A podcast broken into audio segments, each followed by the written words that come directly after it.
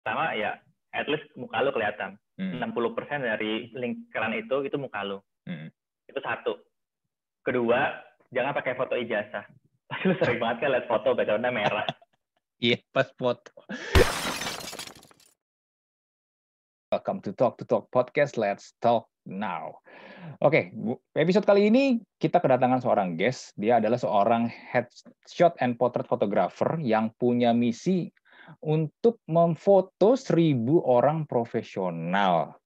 Ya, to be honest, gue juga baru kenal, baru kenal juga dari sosial media, dan gue ajak dia buat podcastan. Eh, mau nggak podcastan? Dan dia bersedia.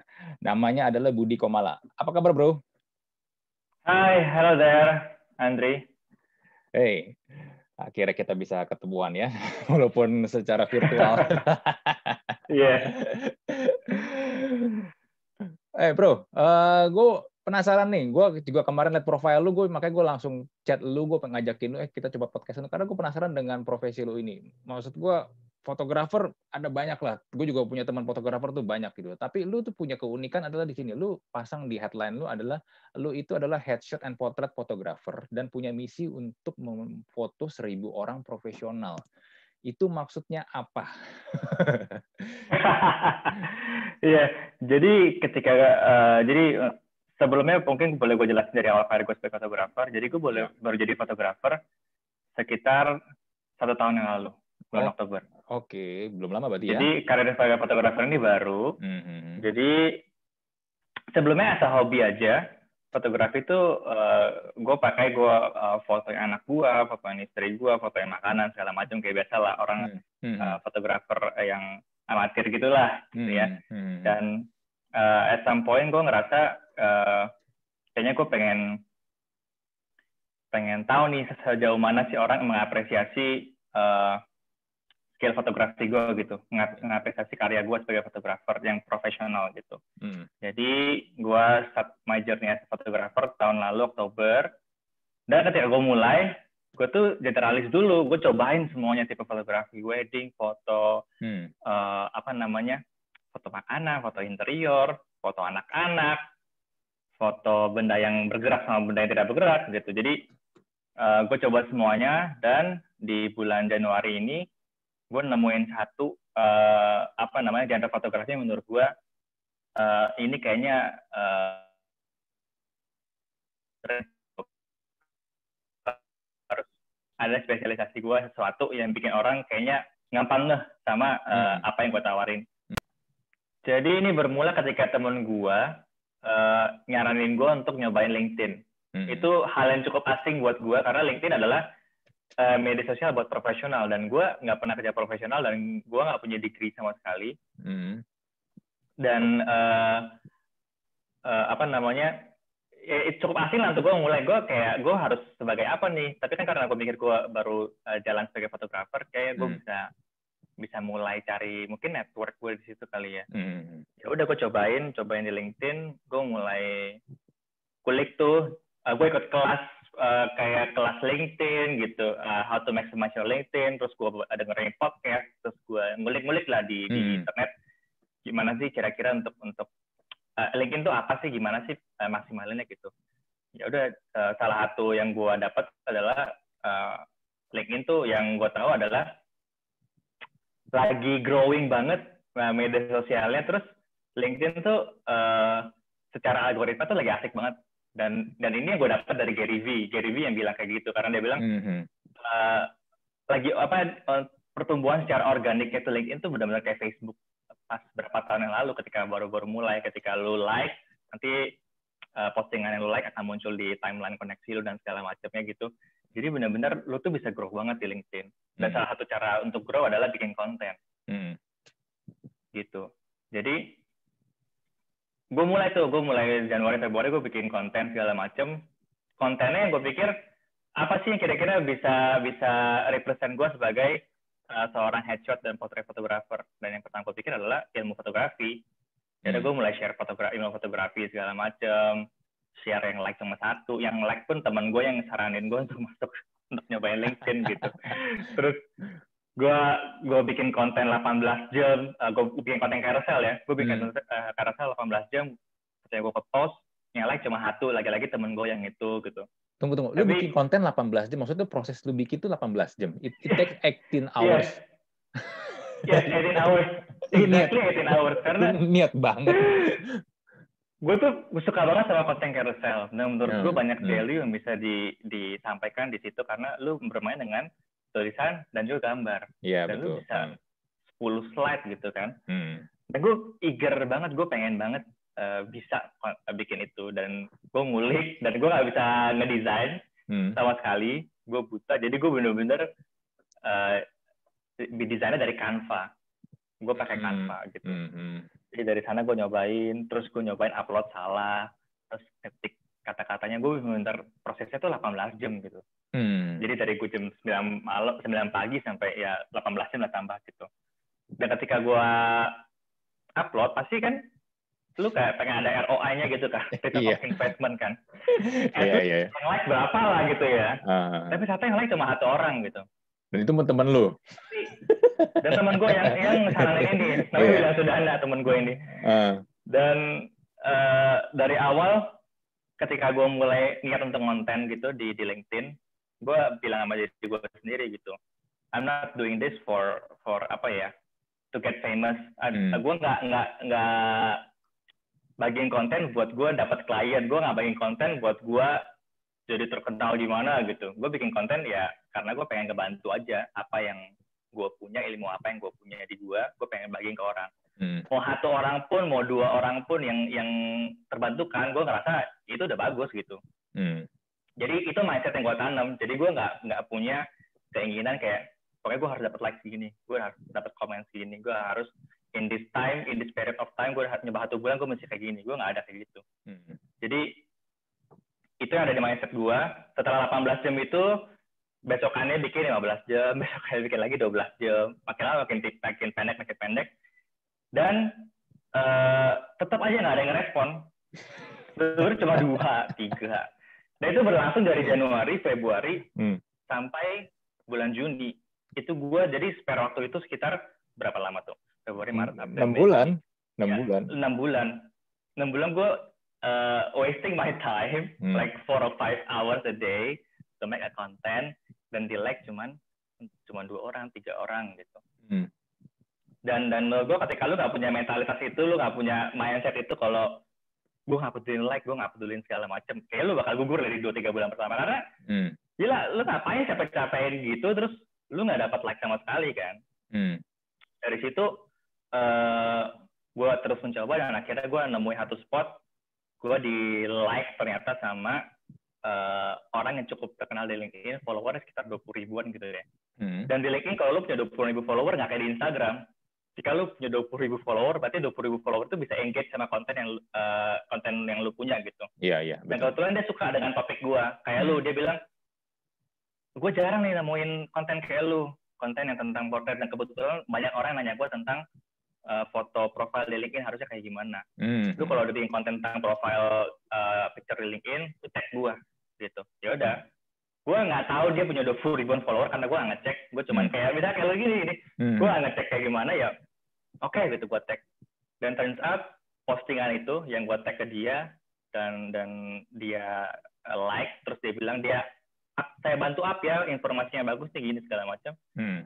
Out sampai sekarang postingan itu dilihat oleh 244 ribu orang dan mungkin itu konten yang lu lihat kali jadi Hmm. itu konten view Bisa total jadi. view-nya 240 ribuan gitu yang view Hmm. Hmm. Hmm. dan sejak saat itu uh, linking gue benar-benar berubah banget Oh. benar-benar berubah drastis Hmm. jadi semua yang gue perjuangin itu eh, yang eh, apa jam-jam yang gue spend terus cuma di like satu orang sekarang udah mulai eh, membuahkan hasil dan dari sana ternyata gue banyak dapet eh, koneksi baru dan koneksi-koneksi baru ini juga tertarik sama eh, Hmm. apa namanya tertarik sama jasa gue Hmm. jadi dari situ gue mulai dapet klien jadi dari bulan Juni sampai sekarang 90% klien gue berasal dari LinkedIn dari Hmm. konten gue dan gue nggak pernah sama sekali eh apa namanya eh, hard selling dan ketika lu bilang ya tadi missionnya help thousand apa fotoin seribu orang misi gue gitu kan. Itu salah satunya muncul ketika gue fotoin orang. Terus ketika gue fotoin orang gue nggak cuman kayak misalnya lu biasa di foto datang cepet cepet pulang gitu kan. Hmm. jadi gue session foto gue tuh bisa satu sampai satu setengah jam bahkan pernah dua jam. Jadi tuh gue ngobrol ngobrol sama klien gue terus gue bertukar cerita segala macam. Dari itu gue dapat banyak Hmm. cerita Hmm. banyak banget cerita dan dan kadang gue juga bagiin itu uh, sesuai kalau mereka willingly untuk uh, ceritanya dibagiin ya gue bagiin itu di, uh, di konten gue di Instagram Hmm. uh, konten gue uh, sebagai fotografer di Instagram dan gue ngerasa uh, ini pekerjaan gue ini nggak nggak cuman fotoin orang gitu Hmm. gue kayak istilahnya gue berusaha untuk uh, apa ya kayak mengenal kayak kayak lu kayak lu jadi ketemu teman baru jadi gue setiap kali ketemu klien fotoin gitu gue kayak ketemu teman baru dan gue Hmm. ngerasa banyak banget hal positif dari masing-masing orang ini dan kenapa seribu orang ya gue ngerasa salah satunya achievement buat gue sendiri gue pribadi seribu orang gue bisa fotoin seribu profesional Hmm. yang kedua sebenarnya dari seribu itu gue pengen combine dari seribu itu gue pengen ceritanya gue pengen bikin buku Oke, lu Satunya mau bikin itu. buku. Hmm. Hmm. hmm. jadi dari seribu orang ini nggak mungkin loh seribu seribu cerita gue taruh di satu buku ini jadi gue Hmm. ngerasa dari seribu orang itu kayaknya gue bisa pilih beberapa stories yang nantinya eh, bisa gue masukin ke buku Hmm. terus jadi cerita dan jadi inspirasi buat buat orang-orang yang bacanya gitu Hmm. Lu mikir panjang banget ya. Walaupun di awal-awal lu struggle selama enam bulan. Maksud gua gini loh. Eh, ya sebagai sama sama konten creator ya walaupun walaupun kita berbeda lu lu di foto gua di podcast ya. Eh, tapi Mhm.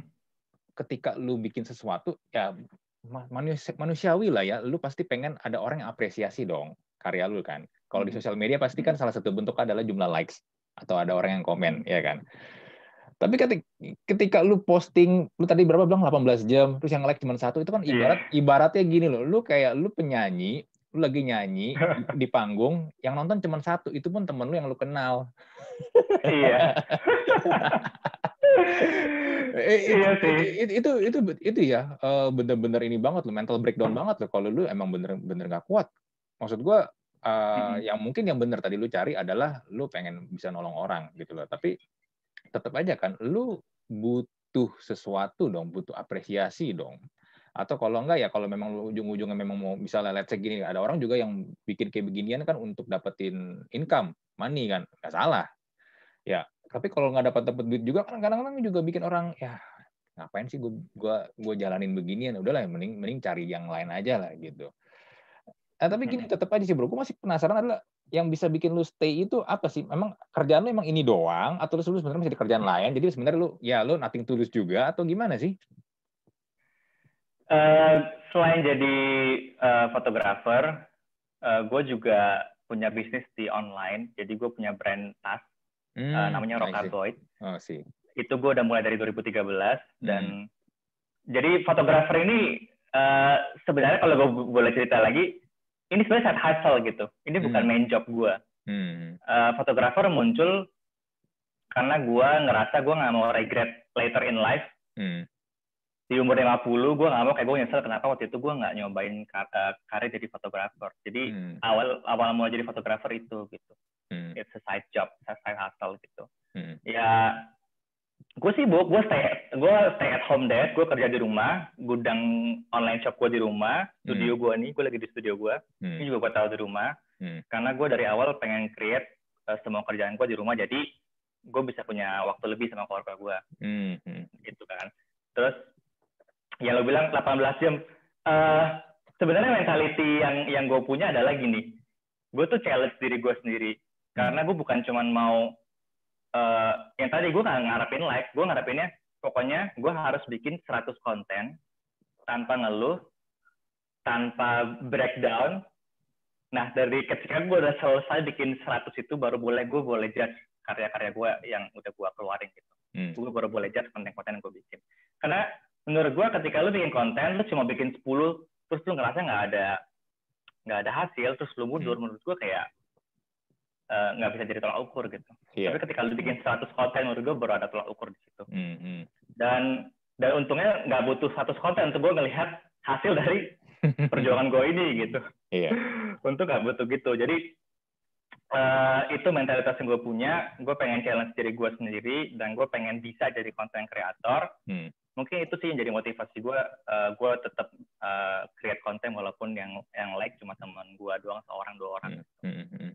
Ya memang sih ini yang gue juga alamin sih ya di YouTube atau juga di Spotify podcast ya uh, momentumnya itu kadang-kadang orang beda-beda sih gue pernah ngobrol sama teman gue yang dia juga punya channel YouTube ya temen dia udah banyak sih subscribernya jadi dia bilang gini, semua youtuber itu punya momentumnya sendiri-sendiri. Jadi lu nggak bakal bisa bilang si A ini secret recipe-nya ini, si B bakal sama juga rahasianya. Karena momentum itu beda-beda gitu. Lu lu lu, lu nggak akan pernah tahu kapan lu akan bisa ini. Yang penting lu harus konsisten dulu. Konsisten bikin karya dulu. Karena apalagi kalau lu bukan artis lu bukan public figure lu bukan selebritis lu bukan siapa-siapa lah intinya ya. Lu nggak akan pernah yeah. bisa langsung dapetin itu tek dep dapet gitu loh cepet. Itu itu itu yeah. yang juga itu yang juga gue alamin. Gue gue ngerjain ginian udah dari bulan Mei tahun 2019 dulu awal hmm. awalnya gue bertiga tapi dua orang temen gue yang di awal itu ya pelan pelan satu satu mundur gitu loh. Ya mungkin kayak tadi yang sempat kita bahas berprosesnya nggak kuat gitu loh. Karena nggak langsung kelihatan hmm. hasilnya kok gini-gini aja ya. Tapi at the end ketika gue konsisten terus jalanin begini ya gue sendiri juga nggak pernah nyangka sih. Gue uh, even gini loh. Gue podcast gue mungkin tema-temanya topik-topiknya bukan not everyone topik lah ya. Karena ya kalau mau topik yang view-nya biar dapat banyak mah main aja konten-konten yang dalam tanda kutip receh itu bisa dapetin banyak viewer gitu loh tapi gue gak mau main, gue gak mau main di situ karena yang mungkin hampir sama kayak lu gue pengen kasih value ke orang lain ya kan ya yeah. tapi dengan konsisten right. seperti itulah uh, eh, gue bisa invite guest-guest yang mungkin kadang-kadang gue hanya pernah lihat mereka di TV gitu kayak contoh salah satu adalah Adera yang pernah bisa yang pernah gue invite jadi salah satu guest gue gitu loh ya gue gue bener gak nyangka hmm. banget so, gue itu gue gue nggak pernah bermimpi gitu loh bakal bisa gue ngobrol uh, ada Aderai di, di konten gue. ya, Dan itu lu dapat ketika lu terus-terus nyoba kan? Iya betul. Dan lu nggak pernah tahu kan? Uh, dan, yang satu, satu lagi yang menurut gue perlu hmm. perlu diketahuin sama orang, ketika lu berproses dan lu mungkin nggak dapet sesuatu yang lu harapkan di awal, hmm. nggak akan ada, nggak itu hal yang lu selama ini proses ini gini, proses yang lu lewati nggak akan sia-sia gitu.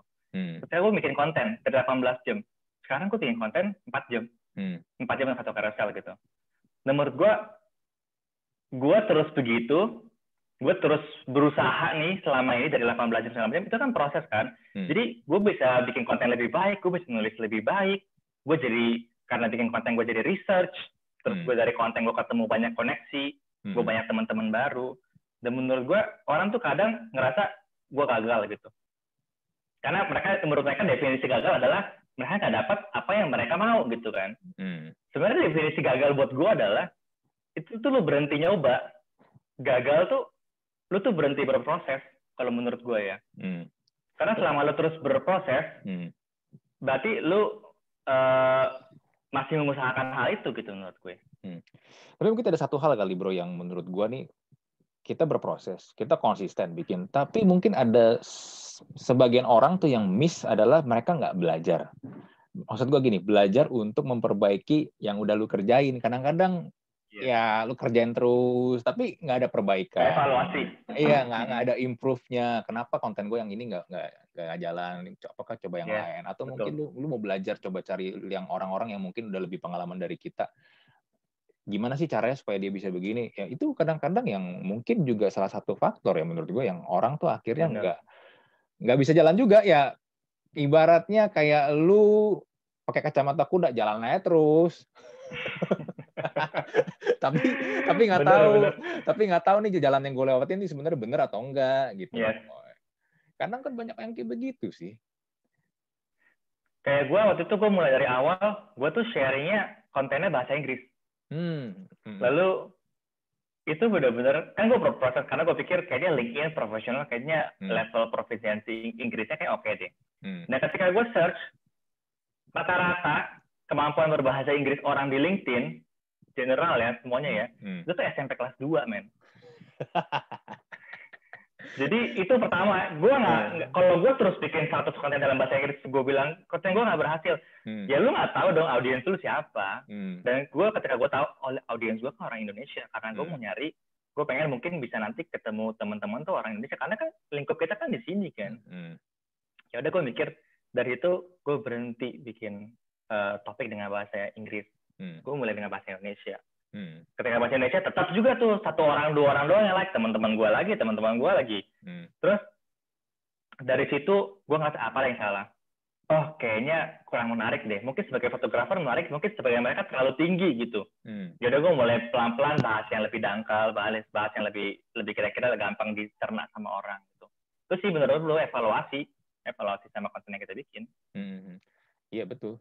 Karena kalau di LinkedIn sendiri, apalagi gue perhatiin nih kalau semenjak pandemik ini, uh, LinkedIn ini kan jadi ramai banget nih. Karena banyak orang yang kena cut kan dari kerjaannya, akhirnya mereka mulai nyari kerjaan. Hmm. Dan gue banyak melihat Hmm. yang biasanya main di sosial media kayak Facebook itu pada hijrah tuh ke LinkedIn tuh. Lu, gue gue merasa banget gue gue main LinkedIn main LinkedIn dulu main lama sih. Ke salah satu juga alasan Hmm. kenapa gue main LinkedIn, walaupun gue nggak seaktif lu ya. Karena gue suka banget bisa connect dengan profesional-profesional yang emang benar-benar mereka jago di bidangnya gitu loh. Dan gue juga banyak connect juga Hmm. sama orang di luar, nggak yang di sini doang. Tapi belakangan Hmm. makin ke sini nih makin banyak konten-konten yang menurut gue, sorry to say, receh sih di LinkedIn. Nongol di timeline gue. Yang kadang-kadang ya gue cuma ya scroll-scroll aja nih apaan sih kok motivasi-motivasi Hmm. kagak jelas yang tiba-tiba nongol. Yang biasanya gue lihat di Facebook tiba-tiba muncul di LinkedIn. Iya iya ke bawah, ke Iya, bawah ke- kebiasaannya ke bawah. Ke bawah gitu kan. Ya, ya. Eh, memang kalau menurut gue jadinya bener dari lu adalah bahasanya memang harus lebih diturunin sih.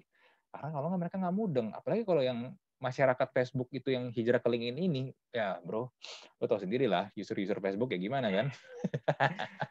Makanya penting untuk lu tahu audiens lu siapa gitu. Iya betul. Karena No, ketika gua, gua ngomong soal headshot potret ini, hmm, kayaknya untuk orang receh kayaknya nggak nggak cocok. Itu Hmm. bukan yang mau gue tuju. hmm, Eh, walaupun gue bilang semata-mata gue pengennya ngebantu orang, tapi gue nggak nggak gini-gini banget. Gue nggak nggak sampai gue menghalalkan bikin konten receh gitu kan. hmm, hmm. Gue pikir kayaknya harus bahasanya harus kayak orang kalau di kantor ngomong saya ada hmm, tanpa singkatan, hmm, tanpa WK WK WK, hahaha gitu kan. hmm, Jadi itu yang gue pelajari, gue sambil, jadi gue belajarnya tuh, gue tuh engage sama konten orang lain. Jadi ini satu hal nih, orang tuh pikirnya kadang create, create, create, terus mereka nggak ngeliat feedback. Hmm, itu betul. yang dipikirkan mereka adalah mereka cuma mau diapresiasi. Hmm, Mereka tuh nggak mau apresiasi orang. hmm, Jadi mereka cuma pengen di like, mereka nggak mau like konten orang. Jadi menurut gue itu yang kadang salah. hmm, Dia tuh ngarepin diter- diterima, tapi dia nggak mau kayak coba, eh, lu coba lo ngomong sama ini, ngomongin sama itu gitu. Dan gue tahu itu kita butuh engage, kita butuh eh, connect sama orang-orang lain. Itu gue mulai connect connect sama orang lain, connect gue kirim personalized message, terus gue engage di konten-konten orang, gue komen, dan dari komen gue dapet eh, followers, dari komen gue dapet connections, dari komen gue belajar nulis gitu. Gue juga Hmm. belajar nulis dari komen loh. Gue hmm, liatin konten orang, terus oh gimana sih cara nulis yang benar, gini-gini segala macam. Gue hmm. berproses di sana. Jadi istilahnya gue tuh secara nggak langsung mempromosikan diri gue via komen-komen gue itu, via via engagement yang gue lakuin ke konten-konten orang. Hmm, Jadi salah satunya kenapa mungkin gue bisa grow, ya gue lakuin itu. Gue bukan cuma create-create terus gue matiin laptop gitu. hmm, Tapi setelah gue create, gue searching di LinkedIn setiap hari minimal 30 menit, gue engage dengan konten-konten orang. Salah hmm. satunya itu sih, karena orang lupa di situ sih. Mereka cuma fokus di creating dan ngarepin like dan komen. Iya, sindrom pengen jadi ini famous. sindrom pengen jadi Mungkin ya. sindrom pengen jadi famous. Famous secara instan gitu. Ya, Iya. tapi itu tapi terserah lah. Kadang-kadang ada orang yang memang berhasil, tapi ada banyak juga yang akhirnya gagal. Nah, bro, kalau ngomong tentang headshot nih, foto tentang potret, profil di ya tadi LinkedIn atau mungkin di sosial media, menurut lu sebenarnya Hmm. profile foto tuh yang bagus tuh kayak gimana sih? Jadi eh, profil foto yang bagus, pertama kegunaan profile picture di LinkedIn. Di Ya, kita, LinkedIn ya kita ngomong kita, di kita LinkedIn. ngomong di LinkedIn, oke. Hmm. Kita ngomong di LinkedIn dulu ya. Hmm. Itu untuk tahu siapa sih orang ini gitu. Hmm. Lu tuh mukanya gimana, Andri tuh mukanya kayak gimana. Salah satunya itu. Hmm. Dan yang salah langsung adalah yang banyak orang salah, mereka tuh ngekatnya terlalu jauh gitu. Ngekropnya segini. Atau mungkin kadang ada yang ngekatnya full body.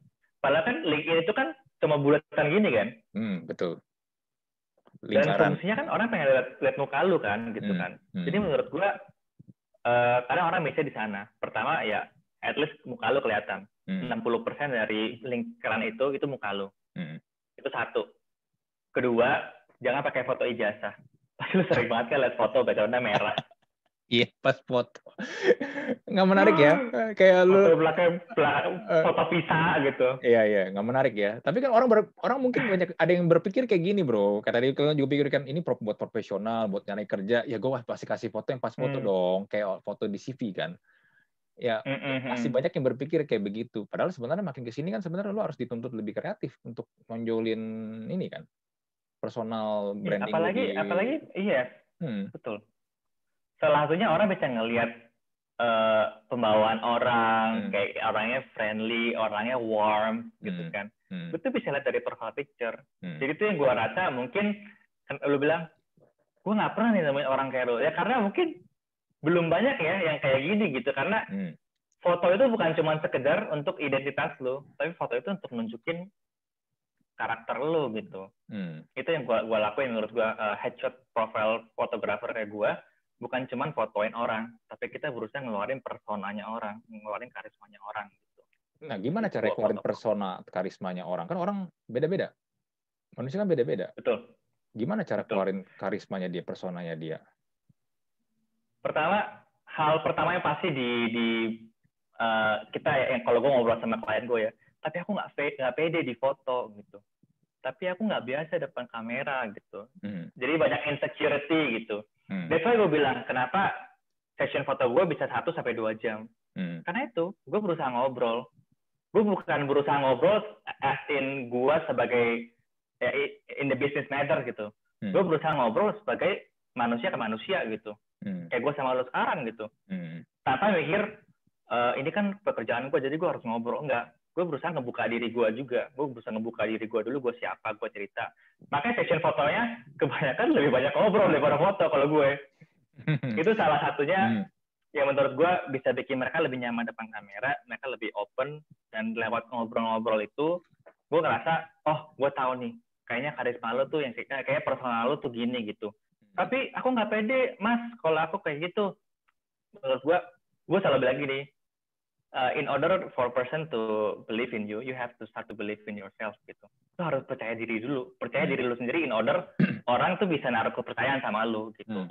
itu salah satu yang selalu gue bilang dan dari proses kita ngobrol itu mereka jadi lebih nyaman dan dan gue ini bukan gue bragging ya cuman gue ngerasa ketika session foto selesai mereka bilang mas terima kasih banget aku enjoy nih session hari ini gitu dan ketika mereka lihat hasilnya mereka juga puas gitu mereka Hmm. Teman-temannya juga bilang eh ini ini kok lu banget? Kok lu kayak eh, ini banget sih bersinar banget sih apa segala macam gitu. Hmm, gue hmm, dapat uh, feedback kayak gitu dan gue ngerasa seneng banget. Dan itu proses yang nggak bisa lo dapetin kalau lo cuma foto 30 menit gitu. Hmm. dan salah satu cara untuk mengenali persona orang ya lo harus harus ngobrol sama dia gitu. Menurut gue hal satunya itu sih. Ada do and don'ts nggak sih kalau untuk profile picture kayak gitu? hmm, pertama untuk LinkedIn hindari lo nggak lihat ke kamera Hmm. kecuali lo Bill Gates ya kalau lo Bill Gates mau lo lihat ke atas mau lihat kiri kanan juga nggak apa-apa gitu atau lo Tim Cook gitu karena lo famous gitu kan Ah, Cuma kalau lu seseorang yang lagi nyari kerja atau mungkin lu seseorang yang lagi nyari klien gitu. hmm, Karena B2B eh, apa namanya sales B2B itu benar-benar works out banget di LinkedIn. Itu benar-benar efektif banget orang untuk untuk, untuk dapat sales di LinkedIn via via DM segala macam gitu. Nah itu dengan cara gitu orang harus percaya lu dan orang kayak first impression lah. Kalau misalnya lu awal-awal nanya gua terus foto lu kayak nggak jelas gitu, foto lu kayak cuma samping gini, mungkin gua agak-agak nggak percaya sama lu gitu kali.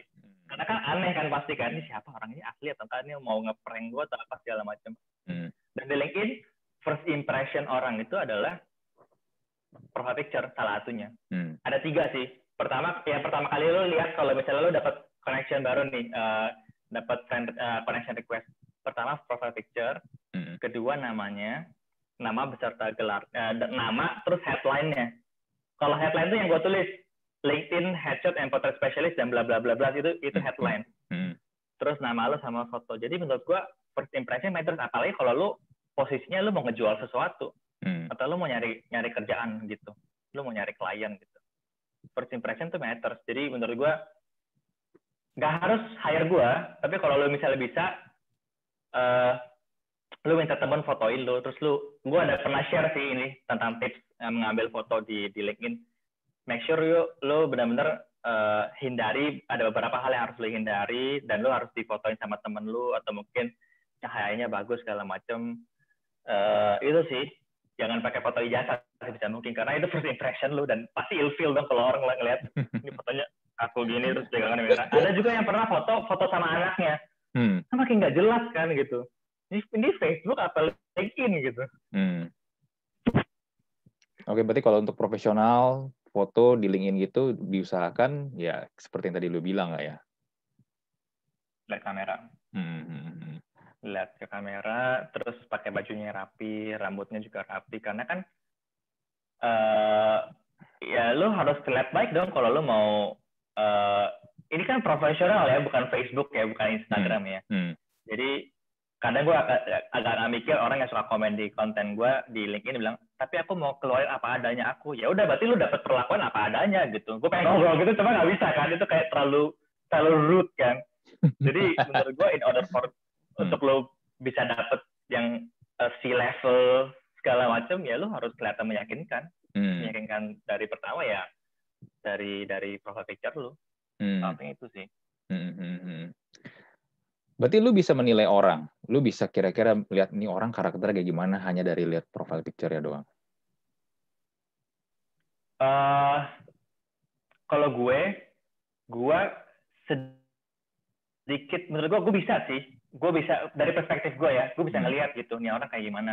Salah satunya misalnya foto liburan gitu. Hmm. Berarti ada orangnya kayak agak orang kadang mikir nih orang foto liburan nggak profesional banget ya. Apa dia pengen show off ya gitu. Hmm karena ketika orang, jadi gue pernah nggak baca riset, orang spend waktu di LinkedIn tuh ya, total dalam satu bulan tuh cuma 17 menit. Hmm. Total. Hmm. 17 menit. Berarti itu per harinya benar-benar matter of seconds sekali ya. Hmm. Dan itu matters banget ketika ketika lu fotonya backgroundnya merah pasti kayaknya udah dilewatin ya. Hmm. Dilewatin. Jadi lu harus do something in order lu harus apa ya manage waktu yang sempit itu untuk dapat perhatian orang ini gitu. Hmm. Karena orang melek itu benar-benar cepet banget dan kalau lo mau ngejar si level si level atau mungkin director uh, kayaknya main ini nggak mungkin seminggu kayaknya cuma sekali paling menurut gue. Hmm. Dan 17, itu 17 menit belum tentu seminggu sekali. Dapet, iya. Iya kan. Lo harus dapat attentionnya dia sebisa mungkin. Hmm. Dan hmm. makanya gue bilang selain profile picture terus gue pernah ngebahas juga lo harus personalize uh, connection request lu ketika lu kirim connection request jangan cuma send connection hmm. tapi lu personalize halo uh, Mas Andri aku uh, enjoy banget podcastnya Mas Andri dan aku pengen kita bisa uh, lebih berkoneksi lagi di LinkedIn mungkin kita bisa saling apa segala macam lu puji hmm. puji orang ini terus alasannya kenapa dan menurut gua itu salah satu yang bikin kasih lihat lu kalau lu serius mau koneksi sama orang ini gitu. Hmm. That's lu what, bukan cuma mau nambah hmm. quantity, hmm. tapi lu mau quality gitu. Hmm. That's what, what I did to you. Habis itu gua lu accept request gua, gua langsung message lu kan. That's why I appreciate. itu matter, matter hmm. kan. Terus akhirnya kita bisa hmm. bisa ngobrol di podcast ini karena gue appreciate apa yang lo lakuin, hmm. gitu. Karena lu istilahnya lo ngetik itu pasti lebih dari satu menit, mungkin satu dua tiga menit gitu. Nah lu spend time untuk lu ngop lu kasih tahu ini ke gua dan itu hmm. gua appreciate itu gitu. Hmm. Hmm. Menurut sama juga ketika lu misalnya mau nyari klien ya ada yang nggak appreciate juga kalau mereka nggak punya time. Cuma kalau kita ya masalahnya kita nggak tahu gitu. Itu kita nggak tahu kita mau kirim atau enggak kita nggak bakal tahu ya. Ya kalau misalnya kita bisa kirim personalize ya kenapa enggak? Itu hmm. bisa ningkatin menurut gua bisa ningkatin sama apa ya probabilitas kita untuk di accept dan untuk koneksi hmm. sama orang yang kita mau. Tapi bro ya, kalau memang talk about itu ya, talk about personalize atau lu at least kasih chat ya, even mungkin orang banyak yang ngeliat itu basa-basi doang. Tapi kadang-kadang gue ngeliatnya semakin ke sini orang memang makin males untuk melakukan hal itu sih. Uh, contoh gini deh, lu hmm. kalau jualan online misalnya kayak di Tokopedia atau di Shopee, lu nanya gini deh, uh, lu bayar, gua gue yang jualan ya, lu nanya ke gua gini, uh, barangnya ready gak? Gue jawab ready. Biasanya nih, biasanya gue banyak menemukan orang habis dijawabin ready, udah diem aja di read doang. Sebenarnya kan akan lebih enak kalau ditanya, oh oke okay, ready, thank you infonya ya nanti kalau memang saya ada ada dananya atau apa saya akan hubungin lagi. Kalau semoga-moga hmm. barangnya masih ada, thank you, udah that's it. Sebenarnya bisa kan kayak begitu, hmm. tapi kan banyak orang ternyata yang enggak gitu kayak kayak lu kalau misalnya lu lagi jualan ya, misalnya lu jualan di pinggir jalan, uh, ini sayurnya ada gak? Ada. Oh ya udah, bye. nggak jelas kan kan kurang lebih kayak gitu. Maksud gue uh, makin yeah. sini nih orang kita tuh makin susah untuk appreciate orang sih ya. Uh, karena manner sih. hmm, manner sih bener bener gue. bener manner manner gue gue pakai gue gue gue berapa kali juga ngobrol sama teman gue gue setuju banget sama. Waktu itu Helmi aja pernah bikin statement kayak begini orang Indonesia tuh jago lah kalau menghormati orang. Tapi kalau untuk menghargai orang tuh parah banget. Iya iya iya iya. Bener juga sih. Hmm. Bang, kangkung berapa? Tiga ribu. Bang, gak pakai bayar tuh. gitu. Iya. Atau kalau nggak ditambahin gini, oh mahal amat. Biasanya gue biasanya seribu. Udah. Dia kabur. Maksud gue, come on man, lu lu bisa ini kan, bisa ngomong atau melakukan pertanyaan atau kasih jawaban yang dengan lebih enak harusnya dong, ya kan? Karena mungkin ya. mereka pikir sebenarnya esensinya ini kan sama, cuma bedanya ya kita di media sosial. Hmm. Sebenarnya sama sih. Kayak masa sih kayak istilah gini, orang kalau ngejualan, gue sering banget ngedapetin orang tuh langsung jualan in in first conversation gitu sama gue. Iya. Yeah. Jadi baru gue accept. Hmm. Ini sebelum gue ini ya, sebelum gue agak rewel ya, hmm. untuk untuk untuk accept friend request, uh, connection request. Jadi ketika gue accept, dia tuh langsung message dan message itu nggak nggak halo apa kabar terima kasih apa langsung kayak template tuh nggak kayak cuma diganti Pak Budinya sama Pak Andri gitu kayak lu siapa gitu? Terus lu langsung jualan gini terus lu ngarepin apa? Gue gue mau bayar gitu mau beli hmm. beli barang lu gitu. Hmm. orang tuh lupa kayak istilahnya kayak lu bilang tadi masa lu kan baru ketemuan? Halo Andri Budi. Eh, eh, nggak uh, pakai halo Budi.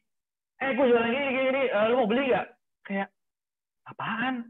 Lu lu siapa? Lu nama lu siapa? Lu kenapa hmm. bisa koneksi sama gue apa segala macam hmm. lu bangun dong koneksi uh, komunikasi dulu sama gue gitu. Hmm. You cannot do that. Ya, orang kadang suka lupa itu. iya, you cannot do that. Yeah, kan? Kalau kalau apalagi kalau itu orang yang punya dalam tanda kutip gini ya. Gue selalu bilang orang tuh punya dua macam. Satu tipenya yang begini, yang tipe yang tangannya masih masih ngadah kayak begini, yang minta. Sama ada satu lagi orang tuh tipenya tuh tangannya udah begini, yang memberi, yang ngasih. Kalau hmm. tangan lo yang masih begini, lu tuh harus ya nggak bisa kayak begitulah tiba-tiba jebret kagak jelas kagak kenal ya hmm. nggak nggak bisa kayak begitu bener-bener sama kayak in real life lah masa hmm. lu ketemu sama orang langsung jualan hmm. mungkin dong hmm. kalau ketemu di mall lu bukan orang-orang jenius dong misalnya kayak hmm. bakal jeniusnya kan langsung kayak gitu lah mungkin dong pasti hmm. kita mau mau hmm. apa ngebangun relasi dulu ngomong karena hmm. menurut gua ketika nantinya lu pitching terus gagal, hmm. lu tuh gak gagal, misalnya gak terima nih, lu tuh gak gagal, mungkin dia tuh nyimpen informasi ini hmm. Dan ketika temennya ada yang butuh siapa tahu dia akan uh, kenal lu sama dia gitu. Hmm. mungkin dia nggak butuh tapi lu jadi kasih informasi. Karena lu tuh bukan cuma mau itu lu tuh jalin relasi sama dia lu ngobrol kan tentang kerjaannya apa. Jadi tuh ada sedikit lu tuh kasih respect dan perhatian lah gitu. Bukan hmm. cuma sekedar bukan sekedar ad doang gitu. Hmm. dan menurut gua orang tuh orang appreciate itu loh effort lo untuk kenal mereka lebih lanjut walaupun in the matter of professional ya.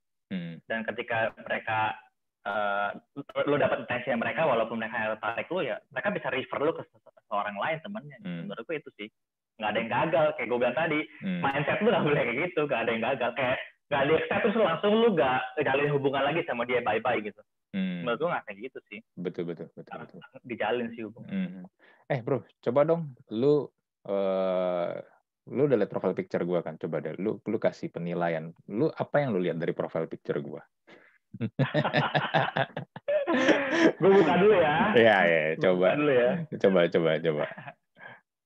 Mungkin banyak orang gue dibilang gue profile picture gue menabrak banyak aturan-aturan aturan tapi gue punya alasan kuat kenapa gue melakukan hal itu.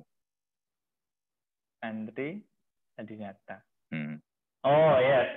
lu kayak apa namanya kayak The Rock ya Ya, idola gue. Uh, mata lo.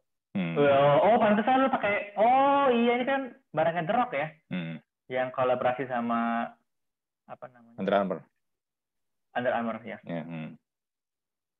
cocok sih menurut gue karena jarang banget orang yang tulis di yang yang di daerah koneksi gue ya langsung podcaster and sport enthusiast gitu menurut gue uh, it tells a lot about you sih karena lu bukan dari professional matters kan istilahnya kan hmm. lu bukan kayak kerja di sebuah perusahaan atau lu bukan uh, seorang karyawan segala macam menurut gue interesting sih hmm. podcaster sport enthusiast terus lu pakai itunya yang apa kayak manteng gitu ya hmm. interesting sih karena lu menurut gue lu lu boleh gini karena yang lu seorang podcaster dan sport enthusiast gitu hmm. kalau lu seorang marketing apa terus fotonya kayak gini menurut gue kayak what Kayaknya agak off deh. Tapi gue gua gua udah pakai foto itu lumayan lama loh. Gini, gue gua dulu pernah bikin startup, gue juga pernah startup gue akhirnya bubar. Gue pernah juga kerja sama orang uh, startup juga. Gue pernah jadi head head hmm. marketing. Hmm. Tapi gue pakai foto profile picture itu lumayan lama sih sebenarnya. Dan, oh ya? Uh, uh, uh. Gitu. Jadi ya kalau hmm. orang uh, suka kasih first impression kesannya tuh katanya tuh ini nggak banyak hal yang sebenarnya itu tidak bagus kalau dipasang di LinkedIn kalau gue pasang profile picture kayak begitu tapi gue sebenarnya punya alasan hmm. kuat sih uh, untuk me kenapa gue pakainya yang kayak gitu hmm, kenapa kenapa uh, dominasi dan kontrol Mm-hmm. itu itu yang mau gue kasih lihat sebenarnya itu yang mau gue tunjukin karena memang to be honest gue orangnya dominan dan kontrol hmm. freak sih itu biasa. Kalau lu pernah ikut ya pernah ikut apa tesnya kayak DISC-nya Tony Robbins. nah, ya kan atau mungkin yang apa tuh ada tes lagi yang namanya namanya gue lupa eh, M, eh, MBTI ya MBTI gue tuh gue tuh selalu dapet tuh skor tuh pasti the, yang dominan itu gede banget kayak di tes ya Tony Robbins itu D gue tuh gede banget Hmm. hmm D gue tuh gede banget. Kalau yang MBTI itu kalau nggak salah gue dapetnya ENTJ A deh, ENTJ yang tipe A. Gue gue gue lupa eh, apa aja itu eh, singkatannya masing-masing karena gue nggak gitu apa hmm. kayak gitu-gituan. Hmm. ENTJ A. Dan eh, salah satu orang yang punya karakter ENTJ A kuat adalah Steve Jobs kalau yang pas kalau gue lihat di hasil-hasilnya gitu loh. Tapi memang hmm. eh, gue memang suka mendominasi dan gue suka kontrol gitu loh. Uh, makanya hmm. gua, gua, gua, memilih itu juga. Dan juga salah satu alasan lain berikutnya adalah kayak tadi lu bilang, hmm. kalau hanya sekedar fotografer doang, orang udah banyak kan. Tapi lu memilih headshot foto fotografer yang which is unik. Itu juga hal yang gue lakukan di di profile picture gue sih. Gue butuh sesuatu yang beda dari yang lain. Karena kalau gue cuma profile picture, foto biasa, senyum, every everyone doing that Iya. Yeah. kan? Semua orang melakukan hal yang kayak gitu, ya kan? Uh, profile picture ada muka lu, lu, lu, lu senyum, tapi gua gua nggak mau senyum. gue nggak mau senyum gitu loh. Dan itu memang persona yang gue bawa. Karena gini, kadang-kadang kalau misalnya yeah. lu kayak buat kerjaan ya, atau lu ketemu klien, atau lu mungkin ketemu ya dengan tim lu sendiri, sometimes kalau gini deh, ini ton suara gue kayak begini, ini ton suara gue ketika gue podcast atau ngobrol sama teman gue. Kayak ngobrol sama lu. Hmm. Gue bikin ton suara hmm. kayak gini yang ton suaranya ringan, supaya kita santai ngobrolnya ya kan yeah. kita kita ngobrol enak lu dengerin di di kuping lu juga enak gitu kan walaupun kita uh, ini ya uh, pakai zoom ya kita virtual ya tapi kalau gue ketemu hmm. sama uh, yang ngurusin benar kerjaan dan gue butuh sesuatu yang mungkin lebih serius dan gue harus mendominasi gue ton suara gue nggak akan begini gue akan berubah ton suara gue akan jadi lebih deep gue akan bikin iya. suara gue jauh lebih tegas jadi orang tuh lebih bisa oke okay, ini, ini saatnya serius nih bukan yang ketawa-ketawa kayak begini gitu loh gue gue gue gue hmm. gue merubah gue merubah hal gitu ya it's a playing your persona sebenarnya sih gue bener jarang banget share kita tentang beginian tapi karena lu bermain di sini makanya gue gue pengen nanya apa yang lu lihat gitu loh yes. hmm. interesting karena sebenarnya baik lagi ketika gue uh, fotoin orang gue nggak bisa selalu bilang senyum tersenyum dengan hmm. gigi adalah yang terbaik Hmm. Karena ada orang yang nggak pede dengan giginya, ada yang calengnya di sini, hmm. ada giginya mungkin hitam, kuning segala macam. Hmm.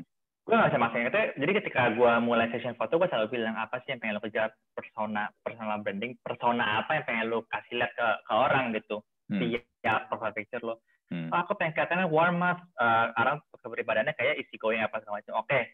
hmm. itu berarti harus gini gini gini hmm. oh gue pengen terlihat lebih wibawa sebenarnya orangnya senyum-senyum ketawa-tawa gitu coba dia bilang hmm. kalau gue cengengesan gue takutnya dilihat gimana sama sama hmm. investor jadi dia pengennya serius jadi dia fotonya kayak agak nggak senyum gitu saya menurut dia itu bagus hmm. Hmm. cuma menurut gue ya itu tuh ya terbaik lagi sih kan pendapat orang beda-beda ya tergantung hmm. hmm. gue nggak bisa maksain apa yang gue inginkan nah kayak baik lagi kalau lu lu mau kayak kayak gimana dan menurut gue lu kayaknya bisa ada satu gesture tangan yang yang lebih bikin lu lebih terlihat dominan lagi lu bisa kayak gini power pose hmm. power pose hmm.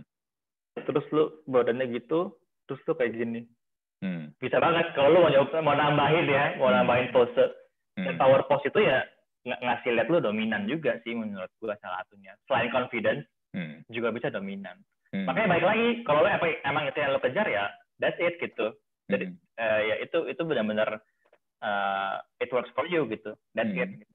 Gue gak bisa rasain yang kayak menurut gue bagus gitu. Hmm. Betul betul betul.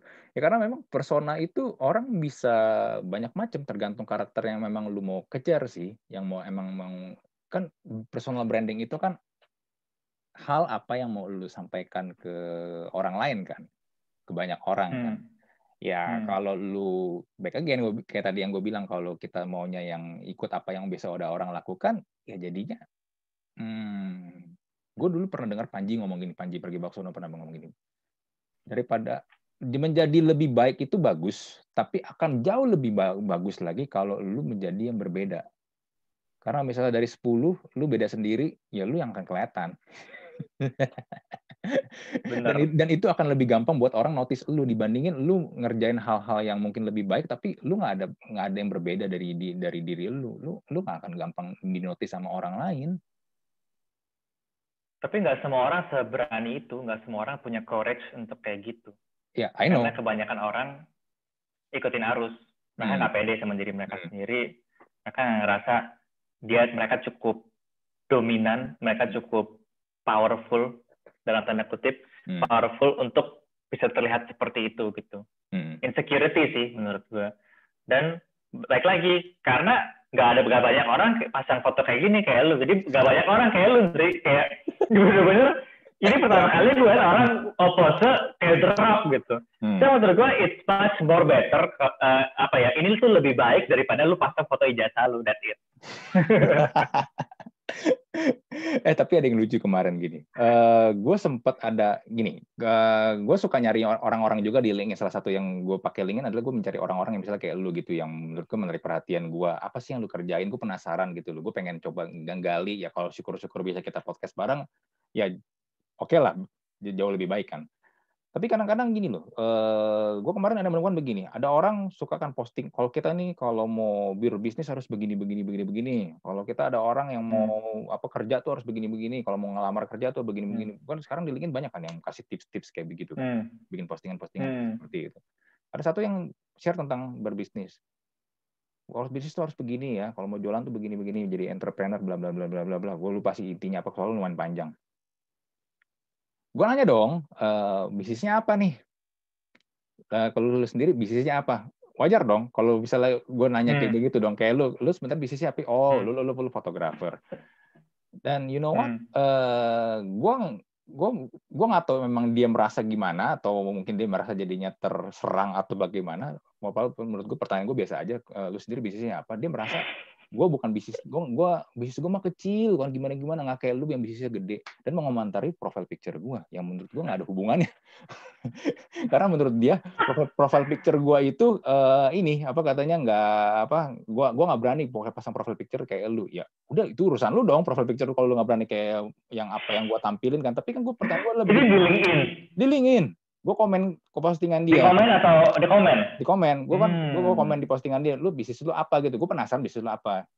Udah ngomong panjang ngetik panjang lebar komennya yang menurut gue nggak nggak apa nggak ada korelasi dengan pertanyaan dan postingan dia. Akhirnya dia bilang gue uh, hmm. gue ada bisnis kuliner dan ada jualan apa kok salah jamu gitu. Terus gue nanya ada link jualannya nggak? Ya, siapa tahu memang gue gue ter, gua tertarik gue beli, why not ya? Yeah. Ya kasih linknya. Yeah. Gue nanya harganya berapa? Tapi dia nggak jawab harganya berapa. Dia bilang langsung aja kontak. Gue bingung, udah yang jualan tapi kok lu nggak tahu harganya berapa? kayak menurut gua dia tuh nggak bayangin lu lu bisnisnya apa gitu sambil sambil gak bayangin lu tuh gitu lu bisnisnya apa? Gitu gitu kali gue bayanginnya nggak nggak nggak nggak bunyinya nggak begitu kan tapi kan. Eh tapi lucunya gini bro. Ada yang ada yang lucu Iya. gini. Gua, akhirnya gua WhatsApp kan yang jualannya itu kan. Gua nanya benar nggak eh, eh. ini, ini namanya ini yang eh, punyanya si bapak ini? Terus Hmm, adminnya hmm, akhir adminnya jawab. Adminnya bilang oh iya benar namanya ini tapi pemiliknya si ini. Lah kok pemiliknya beda gue bilang katanya katanya ini punyanya si ini gue gue gue make sure lagi dong bener kan ini punya ini karena saya yang saya dapat info ya ini katanya eh, ini punyanya dia oh bukan akhirnya dia bilang si bapak ini dulu dulu katanya pernah bantu jual jualin doang bantu marketing doang sekarang sih udah enggak oh Terus gue bilang, ya berarti itu bukan bisnisnya dia dong. Kenapa lu ngeklaim bisnisnya lu? Ya gue kadang-kadang Hmm, hmm, lu- lucu aja gitu loh. ke menemukan ada orang yang sebegitu insecure-nya Hmm. karena ditanya, bisnis lu apa? why, why so difficult to just to tell, oh, bisnis gue ini. Oh, gue jualan ini, gue jualan ayam goreng. That's it kan. Lu, Budi Komala. Lu sesuatu yang dia tutupi sih Ya, I don't know. mungkin lu berusaha mengorek yang dia tutupin yang dia nggak mau kasih lihat keluar jadi dia kayak tersinggung gitu kayak insecure jadi dia dia nggak bahas yang lain itu sih menurut gue Iya, dia mungkin berusaha untuk apa? Melemparnya jadi balik ke gua gitu loh. Tapi gue tetap konsisten bertanya. "Eh, bisnis lu apa? Link jualannya ada gak? Dan harganya berapa? gue gue gak peduli gua. siapa sih orang ini Iya, gue gue Ini gak peduli. siapa sih Andri ini Tapi fair dong, lu jualan men, iya kan? Kan gini, kalau kita Iya, ngomong iya. tentang personal branding lagi, ya kan? Personal branding lagi itu kan apa yang lu mau sampaikan ke orang banyak kan? Hmm. Kalau lu ngomongin tentang bisnis, tentang entrepreneurship, Hmm. Pertanyaan paling pertama dari orang-orang pasti top of mind, eh, lu bisnis lu apa nih? iya kan? Hmm. lu nyenggol lu nyenggol insecurity-nya dia Yang ternyata nggak punya bisnis. Ah. lu benar-benar nyenggol men Ya kan gue nggak tahu, soalnya kan dia ngomong, dia ngomong tentang, tentang how to how to business kan, lucu aja sebenarnya sih. Iya iya iya lucu dan itu di LinkedIn dia bisa kayak gitu sih lucu sih menurut gue Hmm, lucu sih. Dan gue nggak, gue jujur gue juga nggak tahu tuh siapa. Cuman karena memang back again tuh lewat di timeline gue, gue nanya dong. Nggak salah juga dong, gue nanya dong. Iya kan? nggak salah nggak salah Hmm, Gitu. sebenarnya ketika lu bahas bisnis ya lu harus siap ditanyakan tentang bisnis itu sih menurut gue Hmm, hmm, hmm, hmm. poinnya itu Oke, back again bro. Tadi intermezzo lah. Eh, Hmm. eh, lu sekarang udah berapa orang yang lu foto nih untuk seri- target 1000 profesional ini? Uh, almost 100 sih since Jani, since bulan Juni almost seri- eh, 100 orang Hmm. dan gue selama pandemi kan gue tutup kan tuh jadi dari Maret gue tutup bulan Juni baru buka lagi Hmm. dan selama pandemi gue juga nggak batasin satu hari cuma dua orang karena in between gue tuh ngepel lagi gue semprot semprot lagi yang pernah dari tadi dipegang apa ya. Hmm. gue cleaning cleaning segala macam jadi sampai sekarang sih ada sekitar 100 dan eh bukan 100 hampir 100 belum 100 dan gue ngelihat ke sini makin ke sini kayak patternnya kelihatan nih orang-orang tuh udah mulai mulai nyari mereka tuh nyari foto untuk webinarnya mereka nyari foto untuk Hmm. CV-nya Betul betul. ada betul. juga yang nyari foto ada juga beberapa yang foto sekali foto keluarga jadi mereka beberapa yang foto uh, foto keluarga sekali foto profesional juga Hmm, hmm. jadi it's a long journey sih gue nggak nggak nggak tahu kapan gue akan akan nyampe angka seribu itu tapi menurut gue penting untuk kita uh, punya satu tujuan yang pengen kita pengen kita capai sih menurut gue itu yang yang Hmm. encourage gue untuk untuk lebih semangat lagi untuk berkarya gitu sih Hmm. salah satunya itu Lu cas gak sih kalau ada orang mau foto kayak gini sekarang? sorry Lu ngecas harga nggak untuk orang-orang kalau mau foto kayak begini? Atau lu memang lu memang ya lu membuka diri aja kalau ada yang mau difotoin untuk target 1000 profesional lu ini? Oh, gua seribu profesional ini jadi eh yang ba- yang pay atau yang nggak pay gitu. Dan sekarang gue sih masih belum belum foto yang nggak dibayar. Gue selalu eh, lewat tarif ini. Jadi seribu profesional ini sebenarnya eh, orang yang gue fotoin. Jadi eh yang pasti bukan teman gue karena itu akan cheating ya kalau gue foto teman gue ya. Jadi menurut gue gue harus foto seribu orang yang total stranger sih total Hmm. stranger di mana eh, ini tuh orang seribu orang itu yang bantu proses gue kayak gue kenal mereka mungkin ada yang bisa gue uh, share ceritanya segala macem dan ya mostly ya seribu ini ya uh, kayaknya sampai saat ini gue masih kepikiran dari itu sih dari orang yang hire gue aja sih hmm. profesional ini gue ada mission sebenarnya gue ada mission satu mission ke depannya kayak kayaknya setelah pandemi baru bisa baru bisa baru bisa terwujud sih gue hmm. pengen pengen fotoin headset untuk uh, orang-orang yang lagi nyari kerja hmm. uh, for free. Hmm. itu salah satu. Cuma kayaknya kalau sekarang gue lakuin kayak gue bisa ketangkep deh. Karena gue harus gather orang banyak.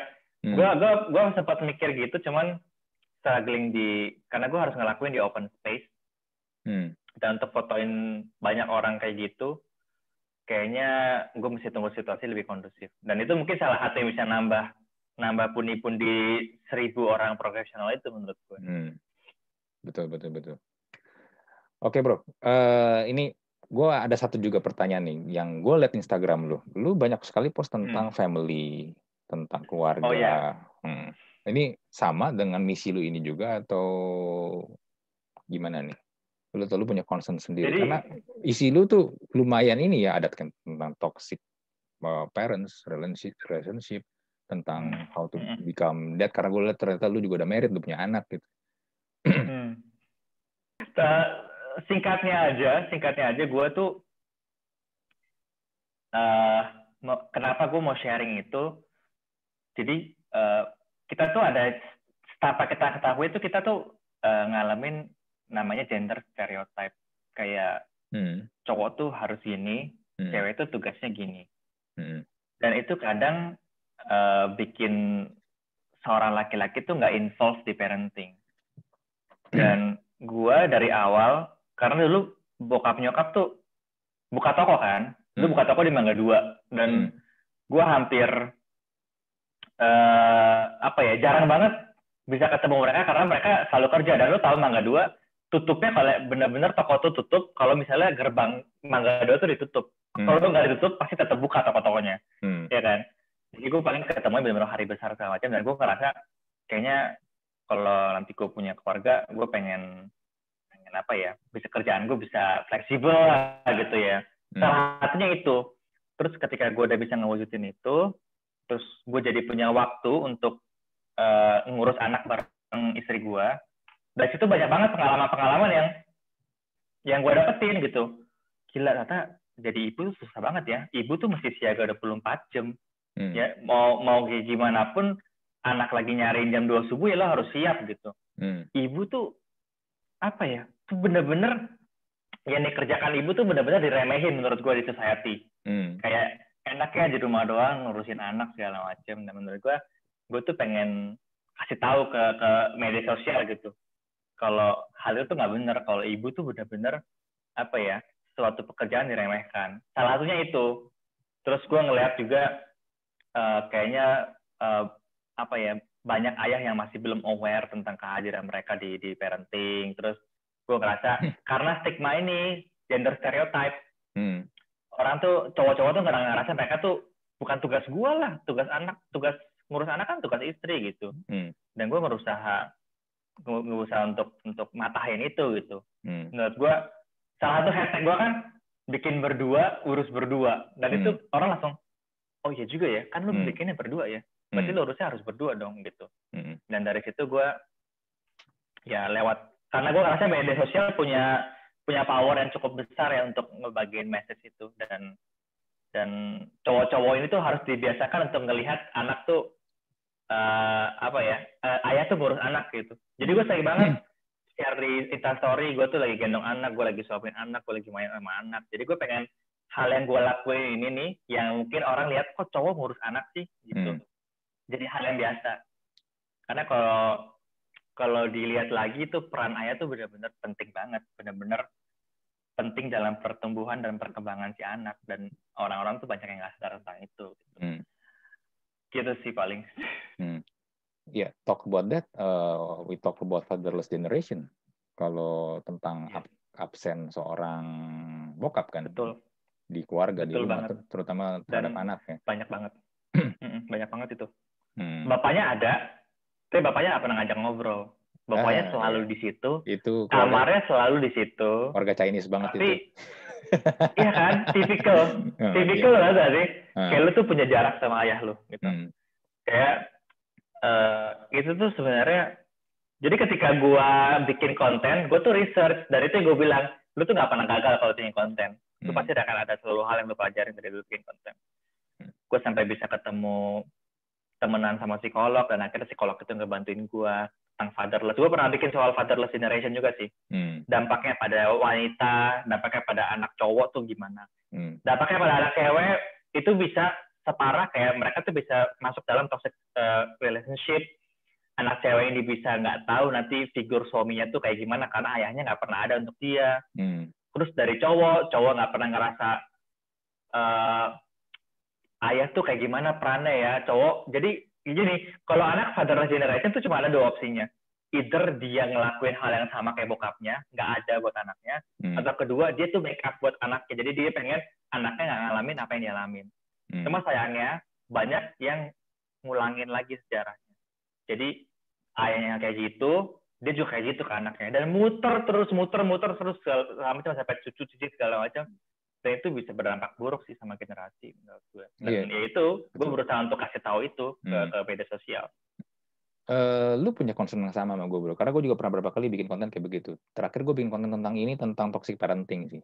Uh, sebelumnya gue pernah juga tentang bikin tentang ya tentang fatherless. Gue kasih judulnya mm -hmm. uh, ayah atau bokap. Lu seberapa sayang atau benci lu terhadap bokap lu. Hmm. dari 1 sampai 10.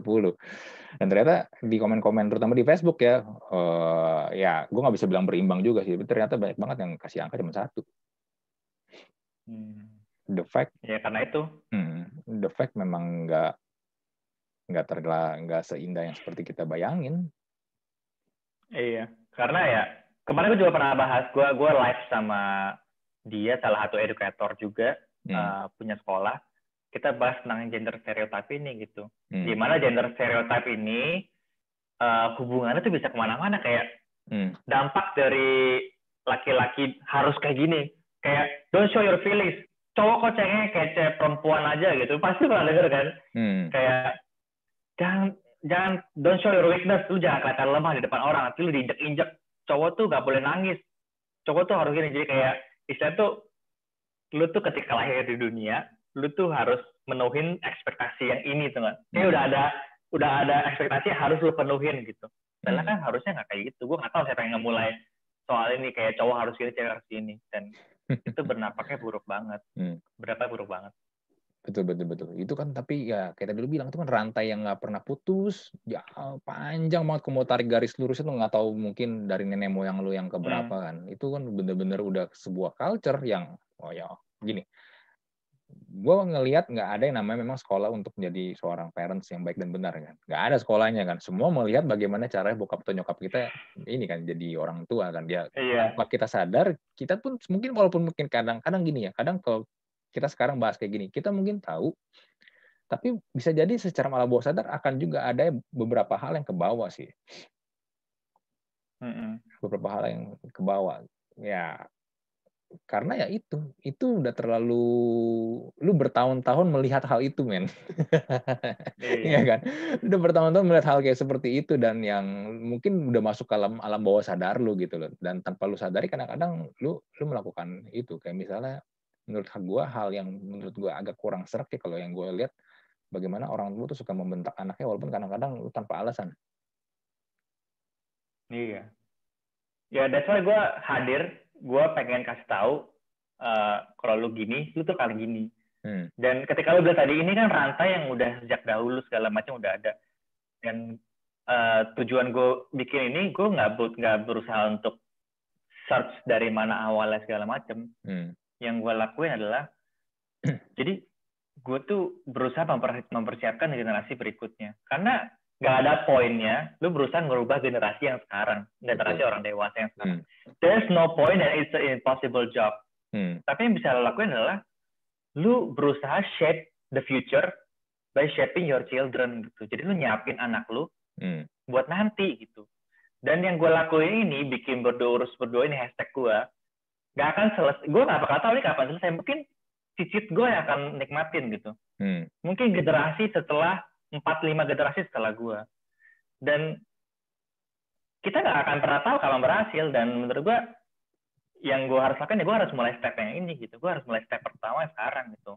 Hmm. gue yang ngasih info ini gue yang berusaha didik anak gue kalau ayah tuh gini kalau cowok tuh gini ya cowok tuh harus gini. Bukan bukan bukan jadi stereotip ya. Maksudnya kamu tuh apa cara seorang ayah ngasih kasih sayang ke anak tuh gini. Cara seorang ayah eh, mencintai ibunya tuh kayak gini. Jadi gue berusaha untuk nanamin ini ke anak gue dengan dengan harapan nanti anak gue ini ya bisa dapat sesuatu yang baik dan dia juga bisa ngelakuin yang sama ke anaknya. Dan Hmm. dan ketika lu baik kepada seseorang gitu pada anak lu dampaknya bukan cuma buat anak lu tapi generasi setelah anak lu juga gitu. Hmm. sama dengan ketika gue ngebagiin ini dan gue ngebantuin satu ayah. Ketika gue ngebantuin satu ayah gue bukan cuma ngebantuin satu orang. Tapi gue ngebantuin istrinya gue ngebantuin anaknya gue ngebantuin cucunya gue ngebantuin cicitnya jadi menurut gue itu juga yang gue tanemin prinsip gue sharing di Instagram dengan prinsip Hmm. gue sharing di LinkedIn sama. Kalau gue cuma bisa ngerubah satu orang pun Hmm. gue ngebantu satu orang pun that's it. Menurut gue itu itu udah udah udah such a blessing buat gue Hmm. karena gue mulai sharing di LinkedIn sharing Instagram tuh di di tempat yang eh, di waktu yang kurang lebih sama di Januari dan Februari Hmm. dan gue maksa diri gue untuk gue bisa bikin konten salah satunya itu gue Hmm. tuh pengen ngebantu orang Hmm. nah itu menurut gue nggak ada yang pernah salah ketika lu memberi orang deh lu nggak akan pernah kekurangan lu nggak akan pernah ngerasa rugi kalau lu ngebagiin sesuatu yang lu punya sesuatu yang memberikan value ke orang nggak akan pernah sia-sia. Dan gue nggak pernah nggak pernah berpikir untuk bisa famous untuk bisa dikenal sama ini segala macam gue cuma bisa gue cuma pernah mikir gue harus ngebantu orang gue pengen ngebantu orang itu aja. Hmm. dan ketika gue dapet eh gue pernah dari situ gue dapat pekerjaan dari situ gue dapat tawaran ini segala macam menurut gue itu cuma efek dari apa yang gue lakuin. Itu bukan hal yang gue tuju Hmm. itu kayak bonus lah dari hal yang gue dapetin gue bantu orang itu bonus yang gue dapetin Hmm. nah itu kapan menjadi sesuatu yang gue tuju sampai sekarang sih gue selalu mikir eh gue pengen ngebantu orang itu aja sih Hmm. Lu luar biasa, men. Gue nggak, gue jarang banget ketemu ke, gue gini.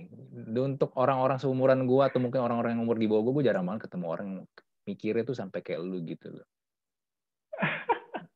Ya. Tapi ini topik yang terakhir ini menarik sih. Ya, memang kayaknya kalau kita bahas lagi ini bakal panjang. Mungkin next next kita bisa bikin satu podcast episode lagi bahas tentang ini kali ya. of course Hmm. uh, really interested untuk Hmm. ngomong soal ini Mhm. Nanti kita di episode lain lah ya. Ini kita sudah satu jam lebih kita ngobrol. oh nggak berasa ya Nggak, nggak berasa. Oke bro, thank you banget ya untuk insight-nya, untuk Ya. sharing-nya. Mudah-mudahan apa yang lu kerjain, apa yang lu lakukan sekarang emang benar-benar bisa kasih value dan memberkati banyak orang sih. Oke. Amin. Thank you banget udah diajakin uh, rekaman podcast ini dan gua dapet teman baru hari ini. Sama gue juga. Thank you. Oke, thank you bro. Thank you. Yo. Have a good rest. Bye bye, Andri. Bye. Bye.